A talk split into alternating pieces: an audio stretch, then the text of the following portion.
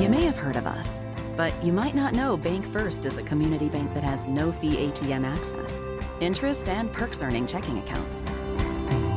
With online and mobile banking, mortgages for every stage of life, and modern business banking for businesses, small and big. We keep it all together to put you first.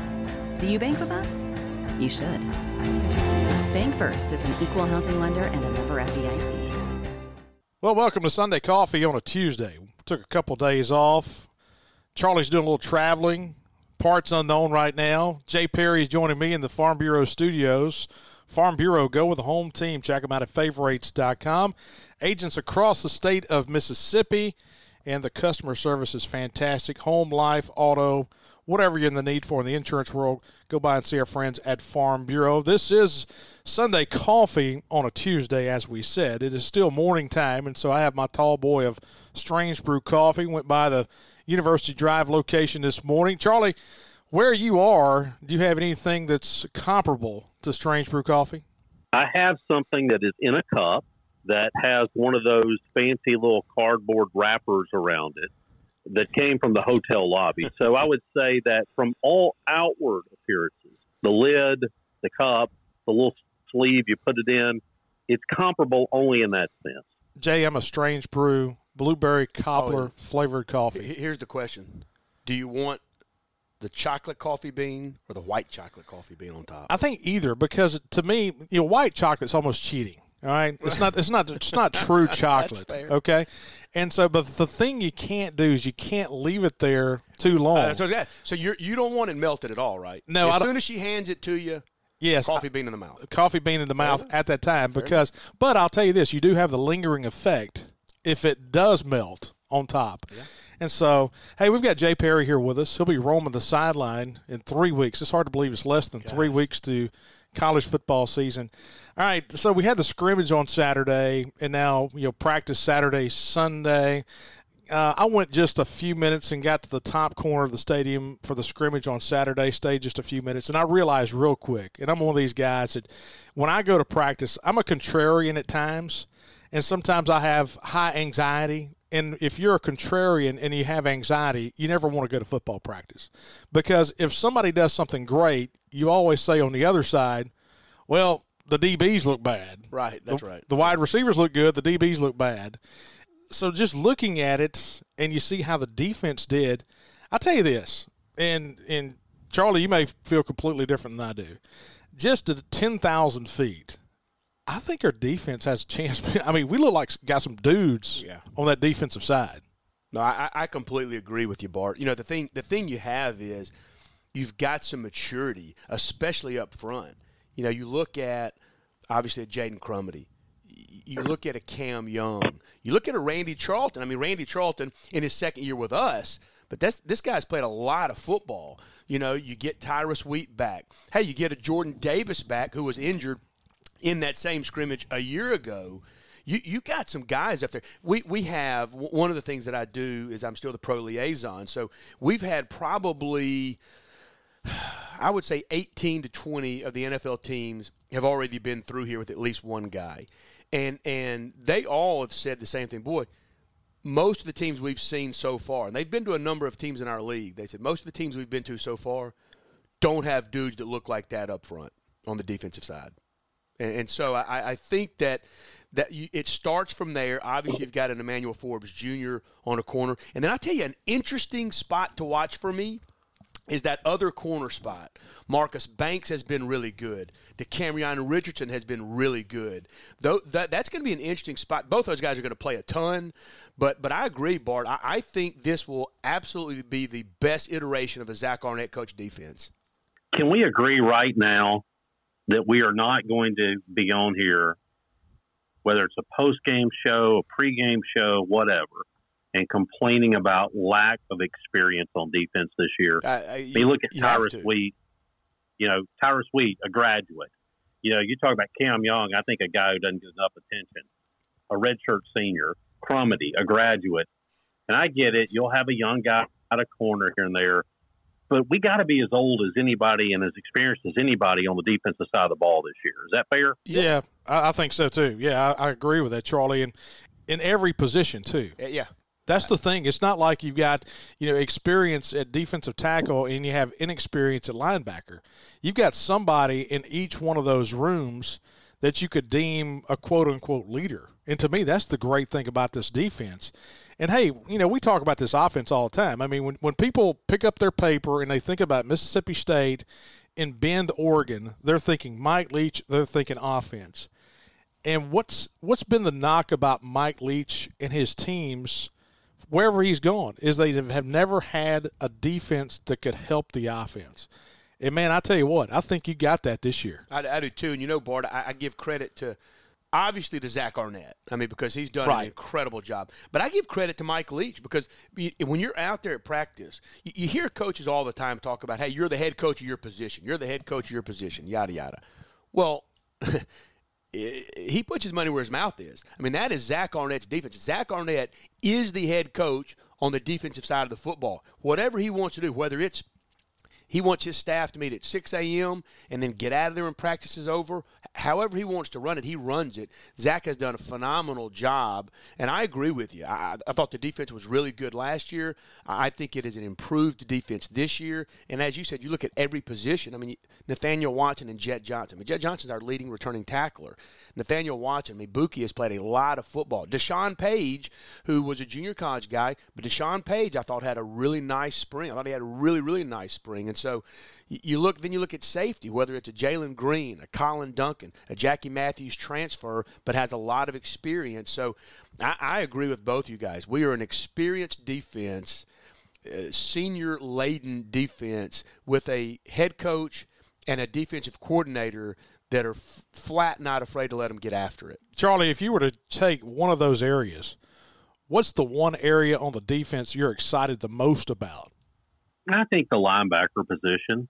Um, I like our guys up front, and I guess part of it always depends too on when you start lining guys up. What do you really consider?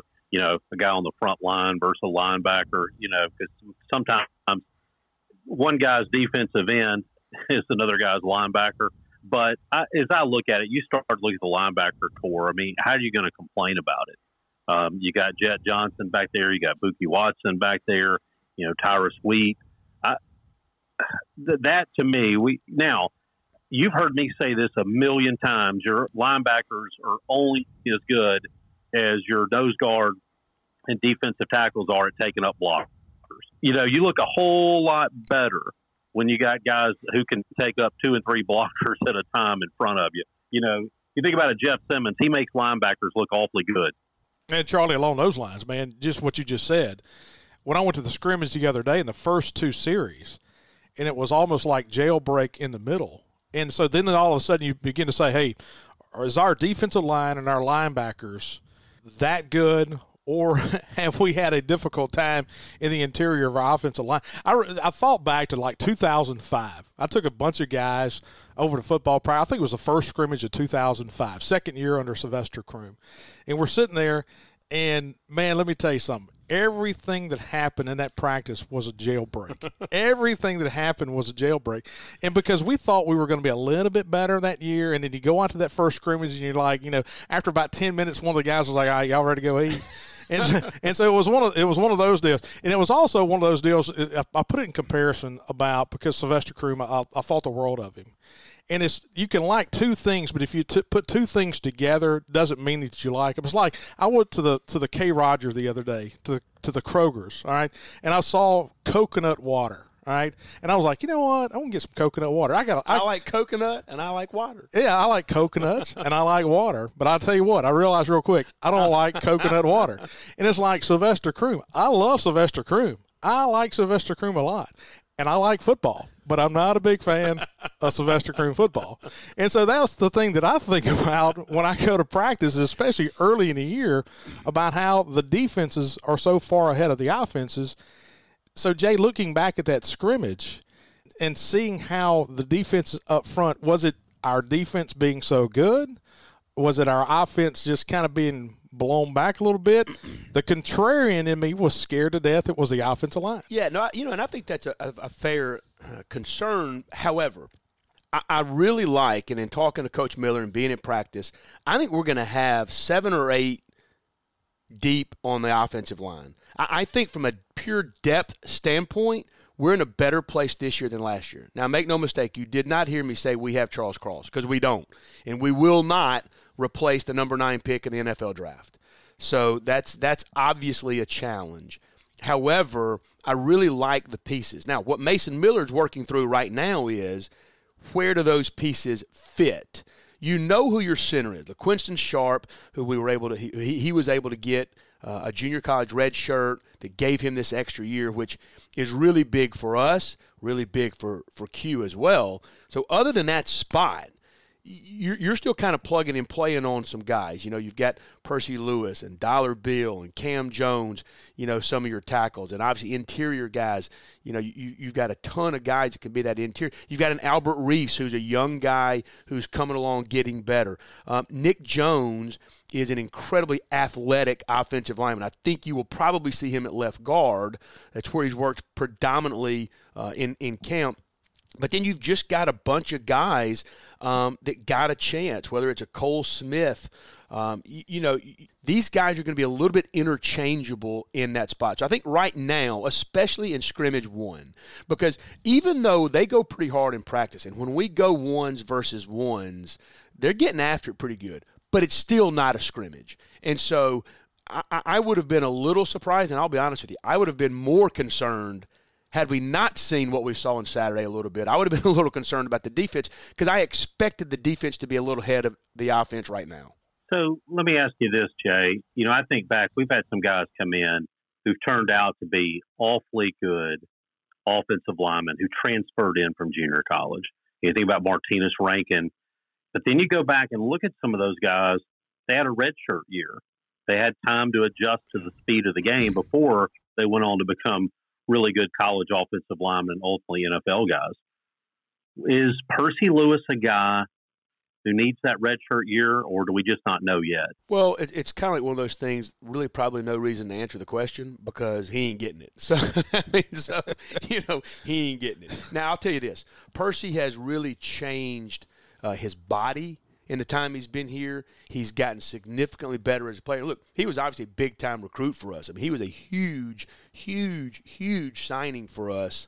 Now, like anybody else, though, could he benefit from that? Yeah, of course he could. No question he could. But we just don't have the luxury of that. He, he's going to play. Um, I, I, think guys are going to be impressed with Nick Jones at guard. I, I really do. He, he's super athletic, really good feet, has done a really nice job. And I'll tell you a guy you know, when, when Cam Jones was coming out of Starkville High School, I thought Cam was a nice player.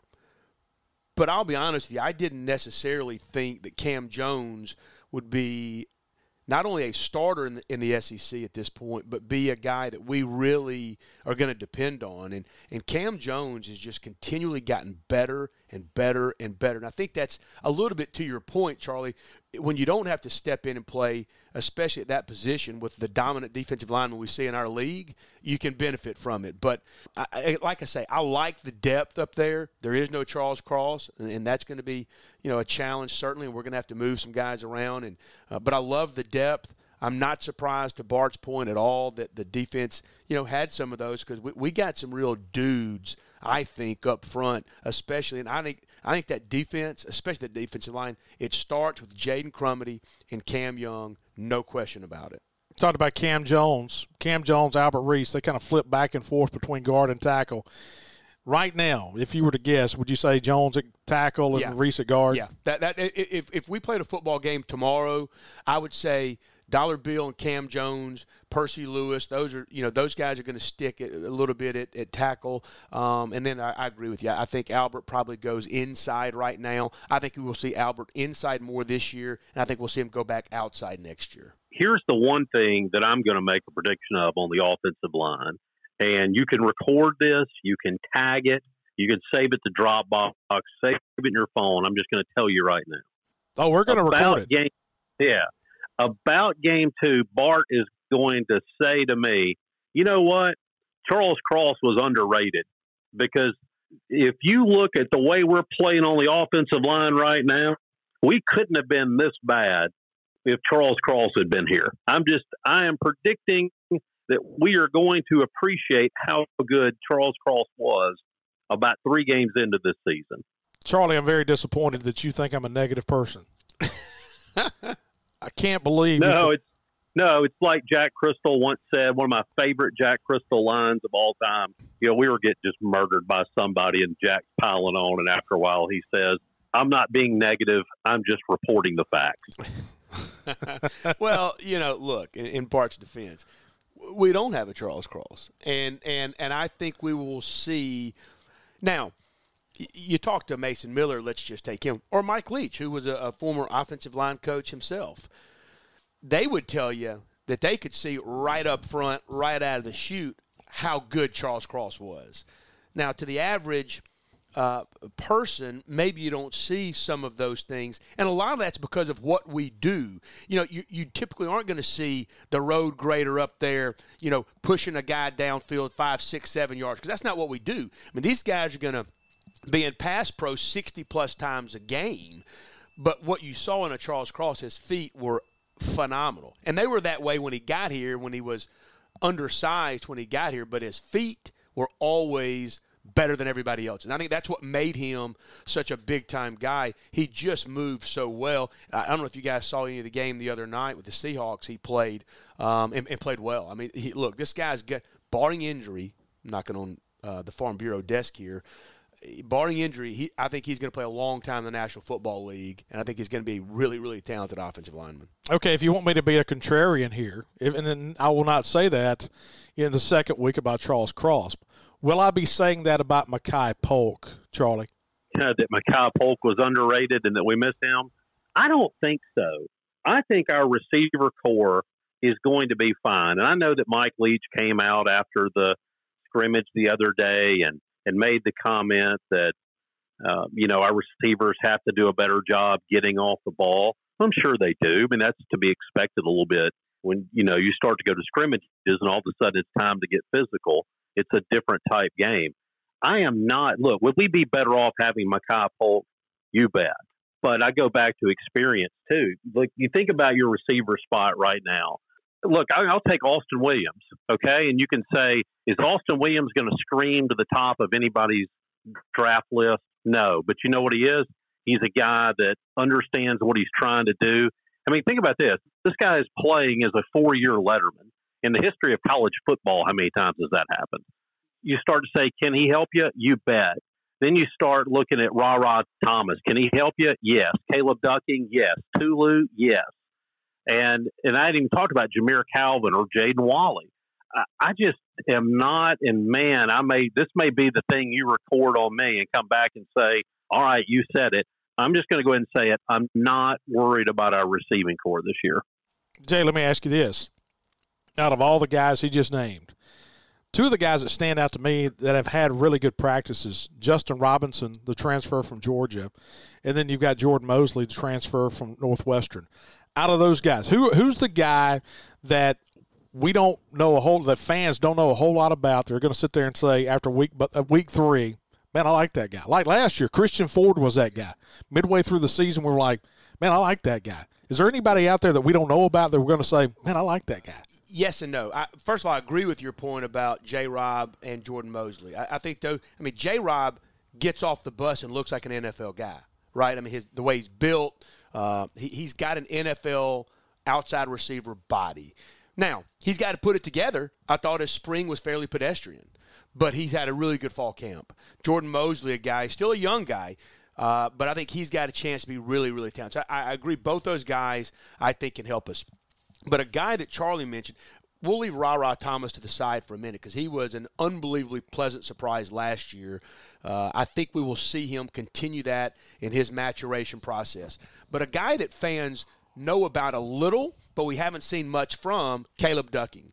Uh, wearing number four this year. By the way, Ra Ra will be wearing zero this year. But but Caleb Ducking is a guy I think can take a lot of the weight off of the loss of a Makai Polk. I think they have some similarities. I will say this: I think Caleb Ducking has a chance I'm not going to go so far as to say he'll do it yet. I think he's got a chance to be better than Makai Polk in at least one key area, and that's yards after catch. I think he's got a chance to be a little more physical of a guy out there. Coach Steve Spurrier, coach our outside receivers. Uh, I, I, I, that's a guy, and I know I've said it before, but that's someone in Caleb Ducking I think can really be a difference maker for us if he continues to grow, continues to work hard, which he has done. He had a really good spring. He's had a really good camp. So for me right now, even though our fans know him, he's been on our roster for a couple years. But Caleb Ducking is a guy that hasn't caught a lot of balls for us, but I think he's a guy that can really, really help us. All right. We were talking about Charles Cross and his good feet a minute ago. We lost some games, arguably, because of feet, or at least the right foot of kickers at times. Massimo Biscardi, how you say it, by the way? Massimo. Is that how you would say it, Jay? Massimo Biscardi. Which well, I just me, like, I just like to uh, say. we have to make some field goals. Yeah, you know what? Are we going to make any field goals? Yeah, I, am I'm careful to say this because I I, I, I will uh, I will confess this. I was a Brandon Ruiz homer going into the season. Um, I thought from a talent standpoint he was really really good. It didn't work out, uh, and then when he got hurt, uh, we go to Arkansas, miss three field goals, take nine points that we would have had. You know, we, we win the game. We didn't win the game. Um, but I'll say this: here's what I really like about Massimo Biscardi. First of all, he just appears to be a normal dude. Second of all, his mental makeup appears to be pretty solid.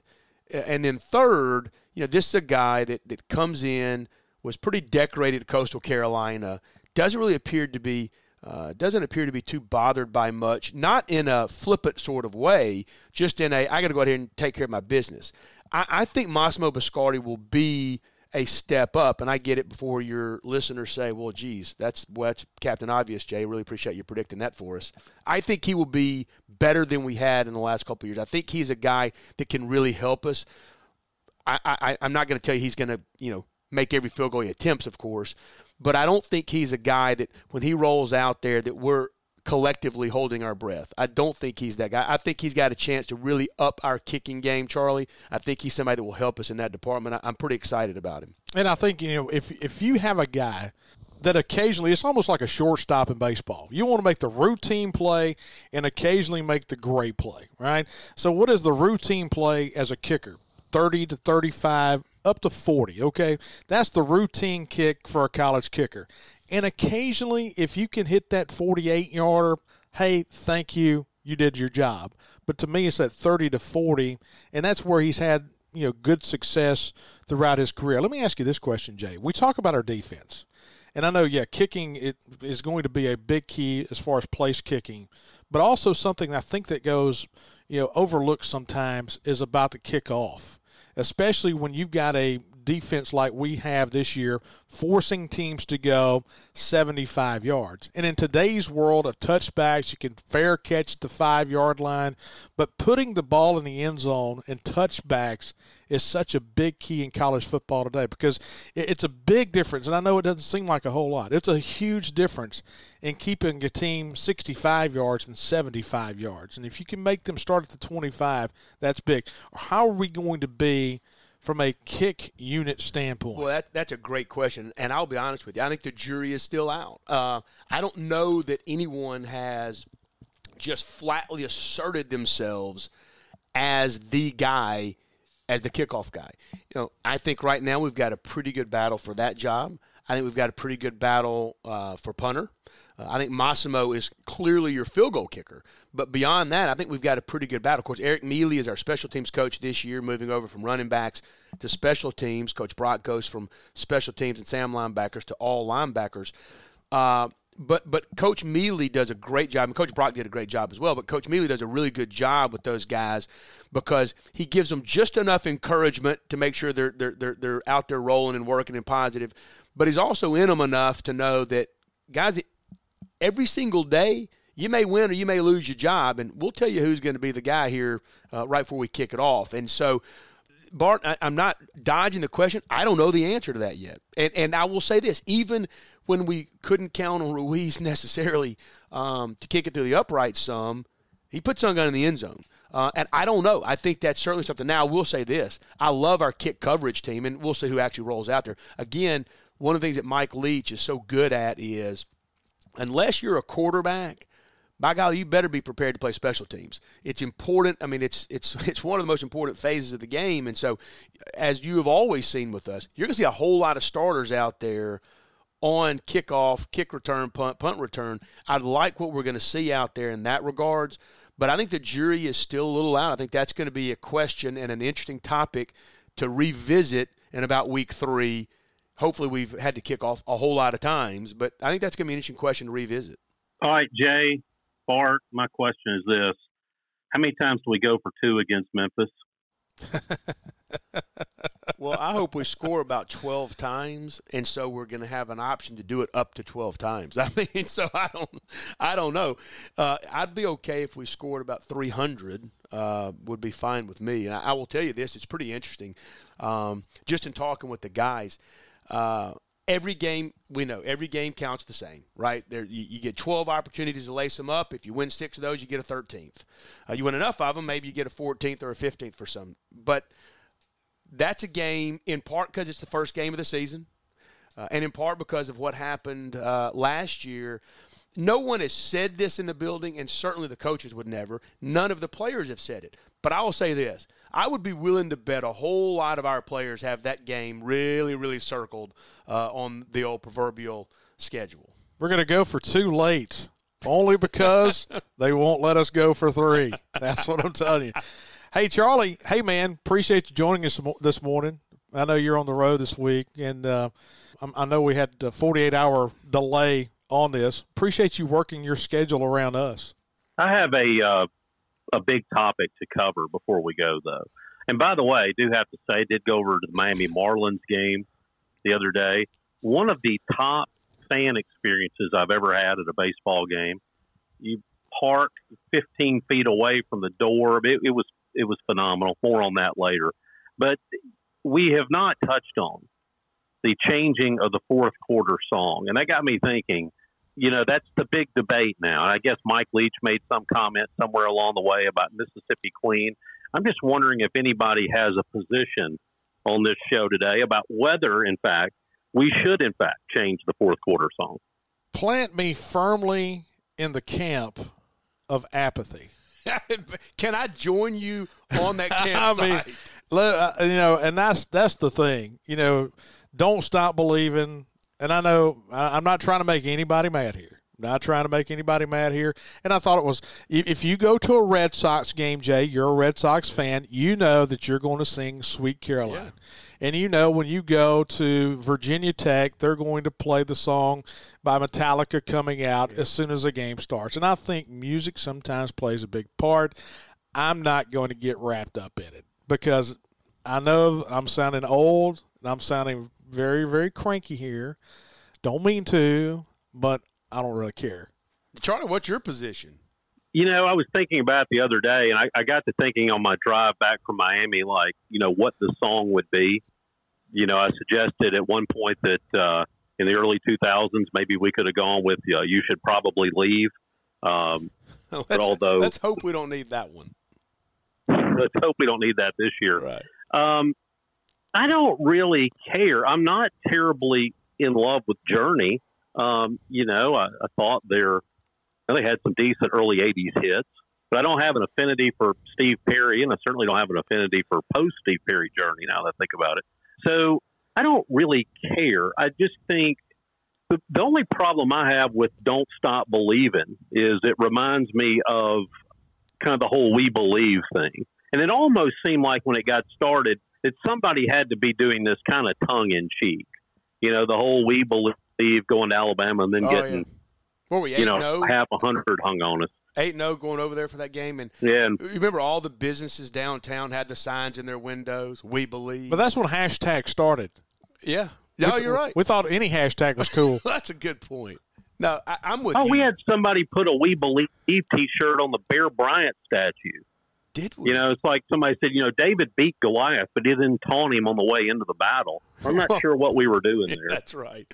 Well, it's it's like we've we've heard before. Uh, you know, sometimes fan is short for fanatic, and so that's okay. I, would rather I'd rather there be uh, fanaticism than apathy. So, but but I, there is apathy. I'm with I'm with Bart. I, I don't care really. Whoever wants to change it and what they want to change it to, great. We'll support it. If they keep it the same, great. We'll support that too. What I'm more concerned about is that uh, going into the fourth quarter, uh, I'd rather be up enough that we don't have to worry about believing or not believing that it's just going to happen. So I'll say this. I re- I'll I'll say this. I remember in 2004 we had beaten Florida, Yeah. and then the next week we play Kentucky. All right, Titus Brown slips through and sacks the quarterback for Kentucky or hits the running back for a safety. Okay, the place is at a fevered pitch, as they say. And I remembered right before the kickoff we played Big Yellow Taxi. And so I think we should start the fourth quarter with Big Yellow Taxi. We pave paradise and we put up a parking lot. How about that, Charlie? Maybe a little uh, Katrina, wa- Katrina in the waves, walking on sunshine. little Captain and Tennille. Yeah, I- I'm I'm I'm with you guys. Whatever. Yeah. Hey, I'm, I'm happy. hey, Hey, we'll talk about painting the end zones next uh, next episode. We'll make sure we get Brandon Harden on here to, to get his thoughts too. Hey, enjoyed it as always. Thanks to our good friends at Farm Bureau. Farm Bureau, go with the home team. Check them out at favorites.com. Our good friends at Strange Brew Coffee House. Of course, I've got my tall boy a blueberry cobbler flavored coffee this morning. Strange Brew with three locations, two here in Starkville, one in Tupelo at Brupelo. And good friends at Trax Plus. We haven't talked about Trax Plus yet. Trax Plus, five locations now. They've added that Bessemer, Alabama location on I 459 going around Birmingham. But of course, in Hickory, Mississippi, Columbus and Starkville, halfway between Columbus and Starkville on Highway 82, Summit, Mississippi, and then down in Alexandria, Louisiana for that uh, Barko forestry equipment, Sany excavators and mini excavators. Jay, have you ever driven an excavator? No, but you know what? They have these places around. I'm going to call Chris Weems though and see if he'll let me get on one. Yes. I suspect he won't, but he might. Charlie set the tone. He set the standard. And so, I want on an excavator. And then our good friends at Bank First. Go to bankfirstfs.com for all your banking needs. So for Charlie Winfield, Jay Perry here in the Farm Bureau studios with me today. Appreciate you guys hanging out with us on a Sunday coffee on a Tuesday morning.